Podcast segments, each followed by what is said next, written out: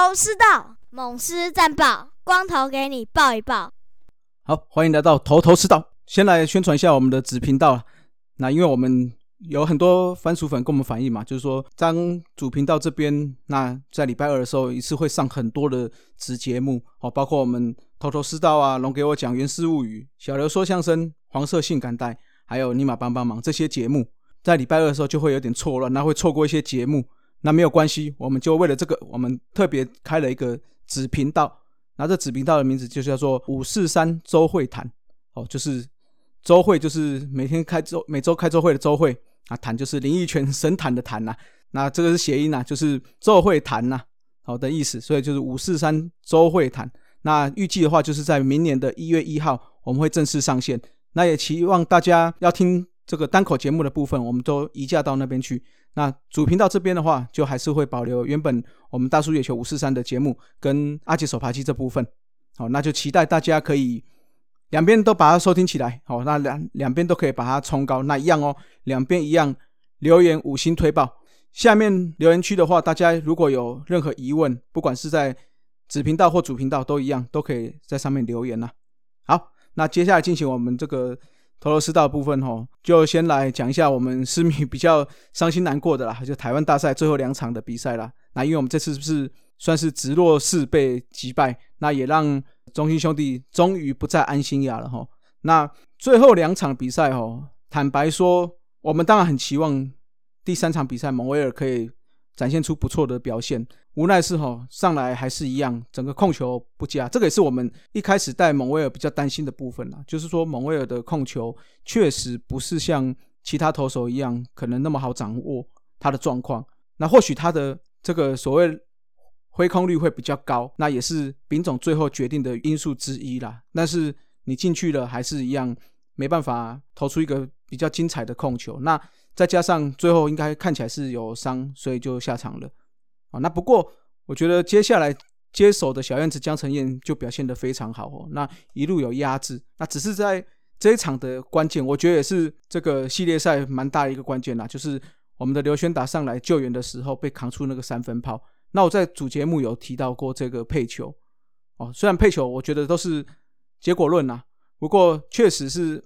配了一个内角的高球，那也被扛到，那也是这次就没办法了哦。那但是就是因为这个三分炮的关系，我相信相信整个士气就非常的低迷啊。因为坦白说，从第一站、第二站，甚至打到第三站，我们的打击确实都没有发挥，手感不佳情况下，你一次就输了三分，这种感觉就是你你会变得哇，突然连一分都很难得到了，就一下子落后三分，那那种失落感就非常的大哦。那再加上全队。坦白说，你整个看起来休息室里面算是比较气氛低迷啦，不像去年一样。去年很明显就是哇，大家打自然打就很热闹的在欢呼。可今年很明显就是整队不管是有 nice play 或者是打安打，这个欢呼就是呼啸而过，一下子就过了。那整个士气就没办法凝聚起来。那也到了第四场比赛，虽然胡志伟在跌跌撞撞中还是投出了。这个六局失三分的优质先发哦，不过坦白说啊，你六局失了三分，那中间也靠了一些精彩的外野守备把它守住了，但是你的打线就是没有办法发挥。那即使面对到对方的卷卷毛版陈子豪，那你也是打不到。那所以就让中心兄弟可以在这个这次的台湾大赛以四连胜的资质拿下了冠军啦。那我们来说一下这个最后输球的原因哦，当然打击不正是一点啦。那我在主节目的检讨部分，我也有提到哦，就是说，嗯，我觉得季赛长比较长，确实会让选手的体力下降。那一整季，我们包括上半球季、停赛之后、复赛之后，一直打到下半球季，我们随时随地都是处于这个争冠的状态，所以也没有太多的办法去让大家去轮休，所以主力就一直在重复的使用。哦，那再加上今年的。非弹力球的情况下，像志杰就是很明显的整个长打力的下降。去年我们还可以保持在很多全垒打，但是今年一下子缩减到只赢魏全龙队，那你在整个打击的关联度上面就没有这么好。那整季下来，我们看得出来，其实我们靠的是速度还有投手在赢球。哦，那上半球季我们的甚至整季我们的先发投手都是相当稳定，那下半球季是靠我们的后援投手一路这样压制、压制、压制下来。到了季季后赛，你这个变成你打击连一分都打不回来的时候，相对投手的压力就会非常的大了。哦，那这个是我觉得也无可厚非啦，因为这个疫情也不是我们预想得到的嘛。那能够打到最后的总冠军赛，我觉得大家也是要欣慰的啦。但不过，好，这个话说回来，等到了明年的开季，好，那我们要怎么去把这些缺点可以修正？好，那包括这一整年来长打的衰减，我们要在怎么样让这个长打能够恢复？我相信，包括乐天他们也是有受到冲击，但是你看后期来看，他们慢慢的就会把全垒打补齐，虽然没有到达像之前打击年这几年那么夸张，但是后期的话，确实他们有把一些全垒打的距离可以展现出来。哦，那我们的话很明显就只有大概就这这几位吧，大概就安可，你比较能够期待。能够打出长打，那志杰时好时坏，所以我觉得明年的首重目标在打击部分，当然三轨的打击稳定度确实还是我们最重要的关键。今年表现不错的靖凯也是，也是我们期待可以延续他的手感了。那再来的话就是其他的选手哦，尤其包括老将们。那等下我们再讲老将部分。如果明年不管留或不留，你其他的新秀就是得替补上来哦。你看一字排开，除了三轨靖凯之外。今年哎，或许林黛安表现还算不错。那陈崇宇跟陈崇廷后期也表现的还不差。那是不是能够带到明年？这就是关键了。那投手部分，先撇除羊头部分来看，至少古林跟胡志伟那表现不错。那总冠军赛表现不错的施子谦，还有小燕子江承燕，我觉得也是明年可以好好的思考一下，他们怎么去运用在先发的部分。或许我们有这个四个本土先发。那你在羊头的找寻是不是就不需要到这么多哦？因为坦白说，我们的后援的投手部分也算是相对的稳定。那有相对稳定的后援投手，再加上目前看起来至少有四个这个本土先发，那或许再找两个羊头，那配上或许可以找这个羊打来支援我们的长打火力的不足的部分。哦，这个都是可以思考的啦。不过我觉得这个东西都是要到明年，就是整个大家休赛季休了之后，开始春训前，整个教练团。还有包括杨将的补强这部分，再来做最后的商讨，看我们要怎么去做最后应应哦，包括弹性，包括试出这部分都要先经过了之后，那再来看明年的整个策略该怎么走哦。那讲到杨将哦，那大家输了总冠军赛没多久，就看到了泰迪被中信兄弟牵走，那我相信大家确实是会失望，但是我觉得这个。是职业球团嘛？职业球队那职业球员本来就是应该以他的最最佳利益为优先。其实我们应该是要乐见这种事情的发生。我们不是说要钱斗，而是说我们希望整个职业的环境的大环境是可以让所有的选手可以在更优渥的条件下去发挥最好的竞技。你说用钱斗，那我们会不会一直输嘞？我觉得也不一定嘛。美国大联盟、日本职棒也有很多。球队并不是这么的富有。你说杨基、像道奇、像独卖巨人这种比较有钱富有球队，就一定可以拿到冠军吗？那这也不一定嘛。所以我觉得你要适时的找出你需求到的洋将，那补强确实我们中职的部分在洋将的投手占了很大的胜负的关键，但是不见得你今天找了一个哦，可能是。三 A 或者说我们所谓的要上大联盟这种四 A 的投手来，就一定可以压制啊？他还是有很多条件，包括他适不适应我们台湾的天气哦，这个是重要的。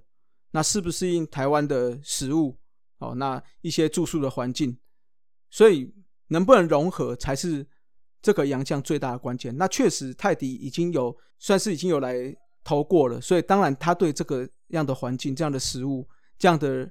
气氛是相对熟悉的，那我们失去他也很可惜。但是话说回来，这个就是职业球场嘛。好，试试想看看嘛。如果今天是你在职场上，别家公司花了一倍的薪水去挖你做一样的事情、一样的工作，我觉得大部分人应该是不会婉拒这个要求吧，对不对？好，那话说回来，那就要讨论到我们的布雷克的问题了。那布雷克的话，在台湾大赛结束之后。哦，新闻有出来嘛？就是，嗯，我们泰安有去跟布雷克谈续约的问题啦。那当然，他也是不管是不是场面话，至少他的回应是正面的。那在就在我们录音今天，他也收拾行李回到加拿大了。那我觉得大家也不用太多猜测啦，就是回去家里，毕竟他一整年都在台湾了。那回去家里，我觉得也是理所当然的事情。至于能不能签到，我们当然是期望、希望能够朝好的方向继续迈进啦。只能期盼布雷克能够再回到同一师啦。那再说回来哈，就是说，你如果真的很洋将的薪水都比不过人家，那就麻烦大家多经常干球，多为这个环境制造更好的收入。那有这样的好的环境，更多的资源能够投入，哦，那更多的赞助厂商投入，那我们更多资源。或许我们的洋将也可以有，我们就有足够的银弹去签我们所理想、所需要的洋将嘛，对不对？再接下来，我刚刚有提到这个老将的问题哈，那老将的问题，我相信大家嗯最关心的就是这个四老嘛。那四老的话，目前陈庸基是还有合约要走，所以是没问题续留。那剩下三位哈，国庆、嘟嘟还有 Taki。那我们先讲一下 Taki。比较单纯，我觉得今年他的 OPS 虽然只有六零点六四八，比他往年低了许多。那全垒打也没有打出全垒打，这是他继新人年没有打出全垒打之后，哈，相隔十四年后才会才发生第一次这个没有全垒打的球季。但是我觉得他带给这个打线，尤其是代打部分有一个稳定的输出，我觉得是还是令人期待啦。所以我预测预计是他还是有可能会是。续签的选手，那至于嘟嘟的话，他是二零一二年那一年受伤投三场十六局，二零一八年也是因为受伤只出赛一场投六局，就这两年排除掉之外，他职棒生涯今年哦投了三十一局，是生涯最最短最低的。那他 WHIP 是一点六五，防御率是五点八一。坦白说，就生涯来看，确实是不佳，但是也比。所谓的二零二零年，哦，去年还要进步了啦。那但是我觉得退步是事实，老化也是事实，这个球员必经的过程。那至于球团要怎么去留他，要怎么让他有一个很风光的退休，那我觉得这个是球团要好好思考的部分。哦，那因为坦白说，嘟嘟再怎么说也是我们统一这。三十二年以来，也算是数得出来的王牌投手，本土王牌投手之一嘛。所以我相信，要给嘟嘟不错的一个风光的退休仪式，或者是说再让他打个一到两年，那都是可以好好的思考的啦。好，那我有听，那今今天我们提到这个老将问题，好，那阿姐有有跟我们讲说，哎，其实可以，是不是可以新球场的时候的第一场比赛就让他先发，之后让他投完。这个所谓的最后一球，好，那在那边风风光光的算是传承，那之后也退休这样子。那我看时辰的话是二零二三年，也就是要到后年，台南球新的球场才会完工，所以要到二零二四年。那嘟嘟以今年的成绩的话，那等于是还要再等两年。那球团有没有这个耐心，或者是说球团开出的薪水，嘟嘟能不能接受？我觉得这都是很难讲的啦，所以我们就静观其变了。好，那最后讲一下大学长哦，绿色坦克高国庆，今年是他的一加一年，好，这个也是一个蛮畸形的合约啦。今年是一个完整的合约，明年的合约是一个加一，所谓加一就是还要再谈。据消息传出来是说，球团是想要开所谓的教练兼球员的职缺给他，那看他能不能接受。那其实教练兼球员的做法的话，好处是你还可以继续打球，但是坦白说，你身为教练的。我相信你可以上场场次相对就会递减递减的非常多，哦，所以这个部分也是要商讨看看、思考看看的啦，才会知道。好，那我讲一下今年哦，我们整个统一这边哦有守过一垒手的部分哦。高国庆的话是守一垒里面反而是场次最多的哦，他守了五十三场，守备当然是相对的是最好的，他失误了两次，守备率到达了九成九三。那我们初赛排名第二的是吴杰瑞，他今年的话守备是是一，他出赛三十八场没有失误过。那另外的话就是陈庸基跟郭富林啊，分别出赛了二十五场跟三十一场，但是郭富林的手背就稍微差了一点。哦，那坦白说，陈庸基今年的手背也不好，在一垒手背，他今年一垒手背是九乘二二，哦，手背是九成二二。那郭富林的话，手背率是九成八三，所以相对起来手背都不是那么稳定在一垒部分。那至于新秀的部分哦，一开始期待的姚宇翔跟施冠宇，其实他们上场的次数不多啦。那姚宇翔的话，守备问题比较大，他守备上场十 八场比赛就有出现过两次失误了哈，这个守备率低到只有九成五。施冠宇是好一好，就没有失误过，但是他们两个打击也相对不出色。等下我们再来聊打击部分。那另外有几个人可以来看一下，就邓志伟啦。邓志伟只有出赛四场，但他今年没有打出任何安打，还发生过一次失误。那另外何恒佑是我们接下来期待的一垒手的选手，那打击是相对的有比较好一些，但是只有五场试练，其实相对的这个看起来就是不准啊，所以我们就先忽略。所以这样看起来哈，守备部分高国庆还是相对的比其他不管是中生代、新生代。都是稳定很多。那我们再来看打打击部分哈，我们一垒手今年的 OPS 是零点五零九，跟其他队比起来，我们的一垒手的火力确实是非常弱哦。那我们看一下，在守一垒的时候，攻击力最好的是郭富林，他的 OPS 是诶零点六六六。那再就是吴杰瑞零点六三九，那再是陈永基的零点五九七。那高国庆呢，只比他们只落后他们三个哦，他排名第四。是零点五二九，也就是说，我们期待的其他的新生代，包括这个邓志伟都没有超过五，所以相对都是非常低的哦。这个也是我们一垒的隐忧啦。那就是期待像何恒佑这些新秀可以有机会可以往上爬爬起来啦。那高国庆的话，我是觉得，嗯，大家都说他守备组，确实他今年已经转变成守备组了哦。那但是我是觉得还是可以期待一下啦。毕竟我们还是想要看到这个大学长用最老的成绩，看可以达到多少的能耐嘛。那至于球团要怎么处理，我觉得也是高国庆跟球团再好好的商讨看看。哦，那我是期期望啦，不管是刚刚我讲的 Take 嘟嘟国庆，或者是陈庸基，是希望球团能够好好善待这些老将，哦，让他有个好好风光的退休仪式，不要呢再让以前这个三宝事件再次发生了。那至于三宝事件哈，我们在我们的番薯粉的赖群组里面有人有提到，那我的话就再找时间休赛期，我再找一集哦来稍微讲一下当年三宝事件，还有我当时的感想，好吧？这个是大家就敬敬请期待啦。好了，那最近哈，因为球赛没有嘛，我相信大家晚上都都不知道干嘛了。最近哈，其实包括台剧也是非常热门哦，像最近好像 Netflix 有一个华灯初上嘛。哦听说蛮好看，因为我还没看。那我我同事一直在推荐我。那另外电影哦，包括《瀑布》，包括《月老》，都是国片哦。哦，说到《月老》，就是我昨天还趁那个小孩子在我妈妈那边玩的时候，偷偷跟老婆去看哦。哇，这个真的是催泪到不行哦。这个老了以后眼泪就好像水龙头一样，不知道为什么就一直流哦。那也蛮推荐这部戏的啦。